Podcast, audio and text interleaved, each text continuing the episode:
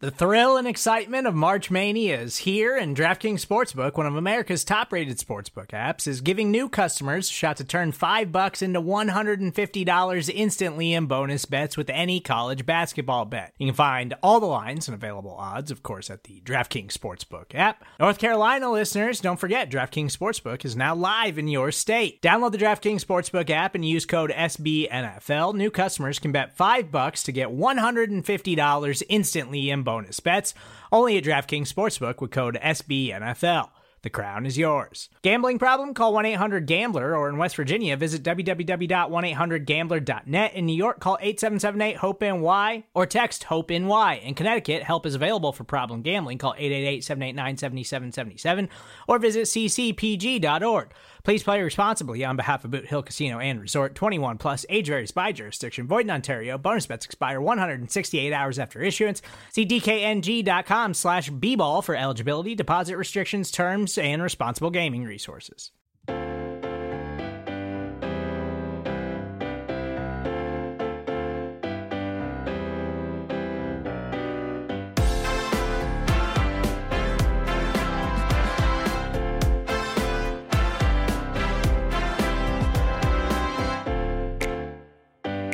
Hola a todos, bienvenidos a Cowboys. Hoy mi nombre es Mauricio Rodríguez, como todos los sábados, acompañándolos a través del canal de Blogging The Voice. En Spotify, en iTunes lo pueden encontrar, programas diferentes con locutores diferentes a lo largo de toda la semana y a un servidor lo pueden escuchar todos los sábados para hablar de los vaqueros en español, como todas las semanas. Y esta semana un duelo divisional para el equipo de Cowboys, por cierto, es en contra de Washington. Es un juego que ha causado mucho ruido porque eh, la división igual no está tan asegurada como pensábamos a finales de octubre. Al final de cuentas, esa racha en la que los Cowboys tuvieron tres derrotas en cuatro partidos y luego Washington de alguna manera u otra encontrando la manera de hilar cuatro victorias consecutivas. Y Washington ha tenido todo un viaje de montaña rusa este año, creo yo, porque arrancaron la pretemporada con las expectativas de darle pelea al equipo de los Cowboys en el este de la Nacional. Y de hecho eran el segundo favorito de la división y se veía como esta defensiva que había impuesto marcas impresionantes en el 2020. Pensábamos que lo iban a mantener, que Chase Young de la mano de Monte y Sweat y otros jugadores como por ejemplo eh, la llegada de un linebacker en la primera ronda del draft. Pensábamos que iba a ser una defensiva dominante, una de las mejores en la liga, de hecho. Y eso no ha sido el caso para Washington, porque de hecho son la número 30 en DVOA, en defensiva, medida por Football Outsiders, que lo que mide es eficiencia en términos de básicamente valor por cada una de las jugadas, ¿no? Y además esta estadística considera fortaleza del calendario, pero Washington es la defensiva número 30 el día de hoy en la NFL. Y eso es por muchos motivos, pero simplemente no han sido la misma unidad que pensábamos que iban a ser. Pensábamos que iban a ser dominantes, no lo han sido. Y ahorita la pregunta es quién es Washington en realidad, porque han ganado cuatro juegos al hilo, no lo han hecho contra grandes unidades, pero al final de cuentas cuatro victorias seguidas son cuatro victorias seguidas, no importa quién te estés enfrentando. Y una de ellas es en contra de los Bucaneros de Tampa Bay, así que cómo reprocharles eso. Otra es en contra de los Raiders, algo que no pueden presumir los Dallas Cowboys lamentablemente. Así que es de respetarse lo que ha hecho Washington. No han sido victorias bonitas, definitivamente no. Y por ejemplo, si vemos esta cifra, como que nos sugiere igual y que los Cowboys han estado jugando debajo de su propio nivel, mientras que Washington ha estado jugando por encima de su verdadero nivel. Y a lo que me refiero es que Washington ha ganado cuatro seguidos, pero siguen siendo el equipo número 21 en términos globales de eficiencia, número 18 en ofensiva y número 30 en defensiva. Y Cowboys, que se ha visto en aprietos, son el equipo número 4 en general, número 4 de la NFL, ¿eh? o sea, esto implicaría técnicamente hasta campeonato de conferencia casi casi para el equipo de los Cowboys. La número 7 en ofensiva y la número 4 en defensiva. Y han batallado más que Washington en semanas recientes. Y lo que quiero señalar con esto es que al final de cuentas, esto se va a tratar, en mi opinión, de Cowboys va a rebotar en este partido o no va a rebotar. Y alguien que cree que sí lo harán es nada más y nada menos que el head coach Mike McCarthy, que dijo el jueves que vamos a ganar este partido. Así lo dijo, palabra por palabra. We're going to win this game. Y luego dijo que además estaba confiado al respecto. No confiado como Rocky 3, no confiado como Rocky en la película de Rocky 3, sino confiado de que es la actitud del equipo. Y esto ha generado mucha controversia, es algo que a mí me ha sorprendido, la controversia que ha generado, pero ha cambiado mi manera de ver este comentario los últimos días, o incluso horas después de que lo dijo Mike McCarthy, como que ya lo reflexioné y tengo algo que decir al respecto. Porque primero, cuando McCarthy dijo eso, yo en lo personal dije, ah, cómo están exagerando las personas en Twitter, en redes sociales, quejándose de lo que dijo McCarthy. Dije, nada más es un coach hablando, nada más por decirlo, y ni modo que no crea que van a ganar el partido de los Cowboys. Y después ya me tomó un poquito más de tiempo y dije, no nada más me, me, me parecía algo X, sino creo que me encanta el comentario de Mike McCarthy.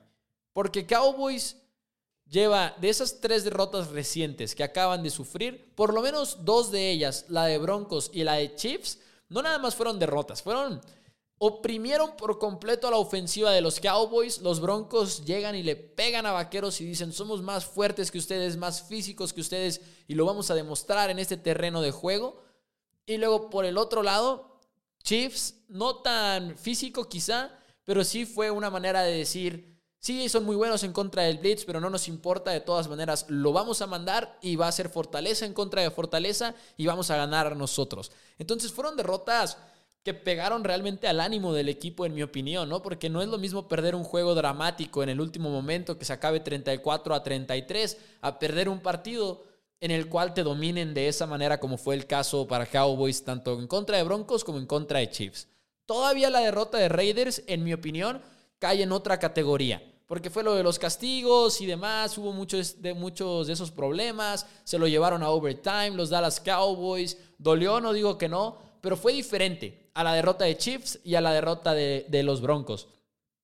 Y me gusta que McCarthy llegue en el momento más importante del año y diga, vamos a ganar este partido, porque al menos en mi opinión es algo que sí prende al equipo de una manera u otra. ¿Qué tanto? No lo sé, la verdad no lo sé, pero creo que este equipo necesita un cambio de actitud y qué es lo que provoca el, cambio, el comentario de Mike McCarthy, que le pregunten a Dak Prescott al respecto y que lo refuerce. Diga, sí, estoy de acuerdo. Que le pregunten a Mari Cooper y también que diga que, él está de acuerdo. Así que esperemos que se refleje el domingo, pero yo estoy 100% enamorado, por así decirlo, de las, de las palabras de Mike McCarthy. Creo que las dijo de una manera calculada, creo que los dijo con intención y esperemos que se refleje este domingo en el terreno del partido. Another day is here and you're ready for it. What to wear? Check. Breakfast, lunch and dinner? Check.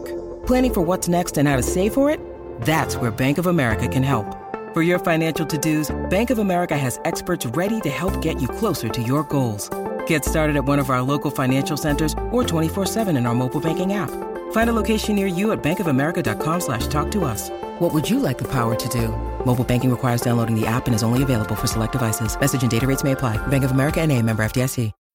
When you need mealtime inspiration, it's worth shopping Kroger, where you'll find over 30,000 mouthwatering choices that excite your inner foodie. And no matter what tasty choice you make, you'll enjoy our everyday low prices, plus extra ways to save, like digital coupons worth over $600 each week. You can also save up to $1 off per gallon at the pump with fuel points. More savings and more inspiring flavors make shopping Kroger worth it every time. Kroger, fresh for everyone. Fuel restrictions apply. En un juego en el cual los Cowboys enfrentan, repito, a un equipo de Washington interesante y hoy lo que queríamos hacer en Cowboys hoy es señalar algunos de los enfrentamientos clave para este partido. Y uno de ellos, me gustaría empezar con la defensiva del equipo de Washington, primero que nada, es Landon Collins y Cam Curl. Y menciono a estos dos jugadores porque si ustedes buscan ahorita el roster de Washington en línea, van a encontrar que Landon Collins y Cam Curl son safeties. Pero sería quizá una manera de quedarse corto de escribirlos como safeties, porque Landon Collins ha, adoptado una posición nueva en la cual no parece un safety tradicional, sino parece un híbrido entre safety y linebacker. Y lo estamos viendo mucho cerca de la línea de golpeo a Landon Collins para el equipo de Washington, pero no dentro de la caja como un linebacker tradicional, sino como un híbrido entre entre cornerback interior y linebacker. Creo yo que es más o menos por ahí el híbrido que está haciendo Landon Collins. Y cuando leía al respecto, dije yo, lo vamos a ver mucho en contra de receptores en el interior y lo vamos a ver mucho en contra de alas cerradas. Pero ya viendo los partidos, lo que más destaca de Landon Collins en este nuevo rol es lo bueno que se está viendo en contra del juego terrestre. En realidad parece un linebacker no nada más haciendo tacleadas en el campo abierto, sino que también se mete al trabajo sucio, intenta ahí meterse a, las, a los huecos entre los linieros y demás y hacer los derribos. Y aguas con Landon Collins, porque me pareció un jugador interesante como lo está utilizando Ron Rivera. Y no le gustó a Collins al principio este cambio, ¿eh? por cierto, se quejó incluso hasta públicamente de que no quería ser un linebacker, que a él, él era un safety, es lo que iba a ser, pero ya se está adaptando y le está resultando. Y por otro lado está Cam Curl, que tiene esta versatilidad similar a la de Landon Collins. De hecho, la posición que Collins está jugando a veces se llama Buffalo Nickel. Así lo dijo eh, Ron Rivera. Ese es el nombre que le puso. Porque sí, recuerden que hay muchos tipos de roles y posiciones y cada coach los llama de una manera. Lo que hace Collins, Ron Rivera lo llama Buffalo Nickel. Nickel refiriéndose a este cornerback extra que va en el interior, ¿no? Y esa posición nació con Cam Curl. Entonces, el primer enfrentamiento, diría yo, es Collins y Curl en contra de toda la ofensiva de los Dallas Cowboys. Son dos jugadores a los cuales yo les pondría mucha atención este domingo. Y luego vamos al enfrentamiento en las trincheras, que para mí se define en el interior cuando los Cowboys tengan el balón. ¿Por qué? Porque es Jonathan Allen y Deron Payne, uno de los mejores dúos de tackles defensivos en toda la NFL, en contra de probablemente Connor McGovern. Y digo probablemente porque no estoy 100% seguro de que Connor Williams vaya a estar en la banca este domingo. Finalmente hemos visto a McGovern batallar. Y podría ser que, que los Cowboys deciden mandar a Williams de vuelta. Pero lo que me queda claro es que es un hueco, es una, no hueco necesariamente, sino puede ser más como la debilidad de la línea ofensiva del equipo de los Dallas Cowboys. Y esa es una de las fortalezas de la defensiva de Washington. Y de hecho yo he dicho en redes sociales que para mí los Cowboys no deberían de buscar aferrarse al juego terrestre en esta semana en particular, porque creo que ahí Washington podría tener la ventaja en el interior en las trincheras. Deron Payne y Jonathan Allen en contra de McGovern y Viarich sería mi segundo enfrentamiento a señalar. Y si los Cowboys logran ganar esa batalla, aguas porque Cowboys debería de tener muchísimo éxito en contra de Washington. Es lo que más da miedo de toda esa defensiva. La secundaria es explotable. En los extremos no está ni Chase Young ni está Monte y Sweat. Hay blitzes de qué preocuparse quizá pero creo que Cowboys no debería de aferrarse a correr por el interior en contra de este equipo. Obviamente lo van a hacer en momentos, pero creo que no deberían de buscar sí o sí correr el balón. En mi opinión deberían de lanzar bastante el domingo en contra de Washington. Pero bueno, tercer enfrentamiento finalmente tiene que ser, de una manera u otra, tiene que ser Antonio Gibson, corredor de Washington en contra de Micah Parsons. Y aquí lo interesante es que Antonio Gibson ha salido en muchos highlights, ha hecho muchos puntos en fantasy, pero está promediando 3.8 yardas por acarreo en la racha de victorias de Washington. Entonces es detenible, eso sí queda claro. Pero Washington insiste mucho con él y es todo el partido con Antonio Gibson. Y vemos corridas por el centro, vemos a guardias, centros jalando y deslizándose como en trampa, vemos a la línea ofensiva entera deslizarse, vemos muchos movimientos de los alas cerradas antes de la jugada, de los receptores al momento del snap. Washington está mezclando sus conceptos terrestres y creo que de hecho lo hacen muy pero muy bien. Y Micah Parsons, ahora que está Gregory de vuelta, ahora que está Lawrence de vuelta, incluso Neville Gallimore, creo que igual y vemos más a Micah desde el punto de linebacker. Creo que este es uno de esos juegos en los cuales podríamos ver a Parsons más que nada como linebacker y creo que es un enfrentamiento clave porque Dallas ha batallado con Van y ha batallado con Keanu Neal. Igual y ahora lo que Cowboys quiere hacer es dejar que Parsons genere caos en contra de Antonio Gibson desde esta posición. Esos serían, en mi opinión, los tres enfrentamientos a seguir del domingo en contra de un rival divisional como lo es Washington. Pero también algo que queríamos comentar en el programa de hoy de Cowboys hoy es el sembrado de la Nacional. Porque está muy rara ahorita la, NFC. Y alguien me preguntaba el otro día, ¿ves a los Cowboys en un mejor sembrado que el cuarto de la Nacional? Porque si hoy se acabara la NFL digamos que hoy terminara. Los Packers, bueno, Arizona descansaría con el sembrado número uno. Los Packers como el número dos se enfrentarían al número siete que hoy por hoy son los 49ers. Los Bucaneros, número 3, se enfrentarían a Washington, que sorprendentemente tiene el número 6, por cierto. O sea, Dallas se enfrenta este domingo, entre comillas, a un equipo de playoffs.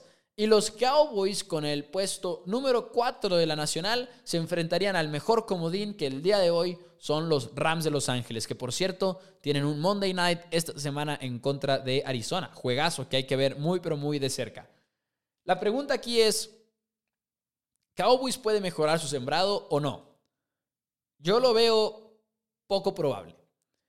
Porque yo considero que Cowboys puede ganar todos los juegos que le quedan. O sea, puede, es, es posible. Pero lo más seguro es que pierdan por lo menos uno. Y que terminen el año con cinco derrotas. Y creo que incluso sería un buen escenario terminar 12-5 si eres los Dallas Cowboys. El problema es que, y, y, lo digo porque el calendario es Washington, Gigantes, Washington, Cardenales, que es el que más da miedo, y cerrar el año con Filadelfia. Mientras que Green Bay se enfrenta a Chicago, viaja a Baltimore, Cleveland, Minnesota, Detroit. Esa racha de Baltimore, Cleveland, Minnesota, en todos esos juegos creo que va a estar favorecido Packers, pero son juegos perdibles y creo que todos lo dirían, ¿no? Son juegos que si llegan a perder no sería tan, tan sorpresivo, porque al final de cuentas son buenos equipos, Baltimore, Cleveland y Minnesota.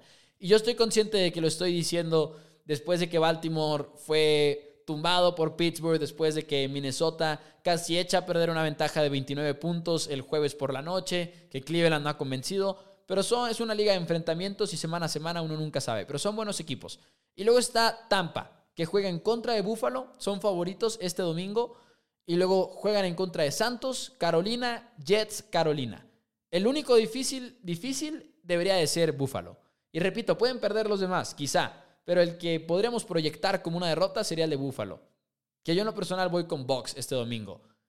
Y luego está el calendario que ya comentamos de Cowboys. Así que creo que los dos equipos que están por encima de Dallas. Porque Arizona no lo cuento, porque Arizona con 10-2 ya la veo muy, pero muy difícil que pierda el, ya sea el sembrado número uno o que caiga lo suficiente como para que impacte al equipo de los Dallas Cowboys. Que aunque eso es lo que yo opino, el que tiene un calendario más difícil de todos estos equipos que estamos diciendo es Arizona. Y de hecho creo que sin lugar a dudas, ¿eh? Porque fíjense, Arizona tiene este lunes a los Rams. Lo pueden perder, aunque sean los favoritos. Y luego vas contra Leones, lo deberías de ganar, aunque no han este, perdido un partido en todo diciembre, los, los Lions de Detroit. Pero luego vas contra Colts, Cowboys y Seahawks. Es una racha pesada, es una racha en la cual te puedes llevar hasta dos derrotas en estas últimas semanas. Así que podría cambiar el, puesto de Arizona, quizá. No creo que sea lo más probable, pero está en la discusión, sin lugar a dudas. Pero bueno, ahí está la plática de la división. Y antes de despedirnos, amigos de Primero Cowboys, hablar un poquito del reporte de lesionados de los Vaqueros de Dallas rumbo a este partido. Debería de regresar tanto Neville Gallimore como Randy Gregory. Así lo dijo Mike McCarthy. Esa es la expectativa del equipo. Y luego también Micah Parsons apareció en el reporte de los lesionados con una lesión de cadera, pero todo parece indicar que es como puro dolor y que es algo con lo que está lidiando por el desgaste de la misma temporada. Y han dicho muchas personas, incluyendo fuentes de Michael Gelken, que solamente es eso, que no es algo de preocuparse y que Micah Parsons debería de jugar. Tanto así que esto se reforzó con el reporte de lesionados, ya que Parsons no aparece con una designación, lo cual significa que no aparece ni como cuestionable ni como dudoso, sino que Micah debería de jugar el domingo en contra de Washington. Otros puntos importantes del reporte de lesionados es que no podríamos, eh, podríamos no ver a Tony Pollard el domingo. Está listado como cuestionable, está lidiando con una lesión de pie y los Cowboys han dicho que la decisión se tomará antes del partido. Pero sin Tony Pollard, la ofensiva de los Cowboys podría estar un poquito en problemas. Porque sí que el Elliott tampoco está bien. Sabemos que Elliott está manejando una lesión de rodilla. Sabemos y lo hemos visto adolorido en el campo. Lo hemos visto correr como que sin mucha convicción en esa rodilla, dudando un poquito y nos preocupa, ¿no? Lo de Ezekiel Elliott. Esperemos que esto cambie próximamente. Igual y con los 10 días cambió. Y McCarthy ha confiado mucho en Ezekiel Elliott y Zeke ha comentado que lo tendrían que arrastrar fuera del emparrillado si quieren que deje de jugar. Pero el punto aquí es que Tony Pollard podría no jugar Y de ser el caso, los Cowboys seguramente elevarían a Ito Smith, a quien firmaron a la escuadra de prácticas, al roster para el día de juego y los Cowboys estarían jugando con Elliott, Corey Clement y Ito Smith.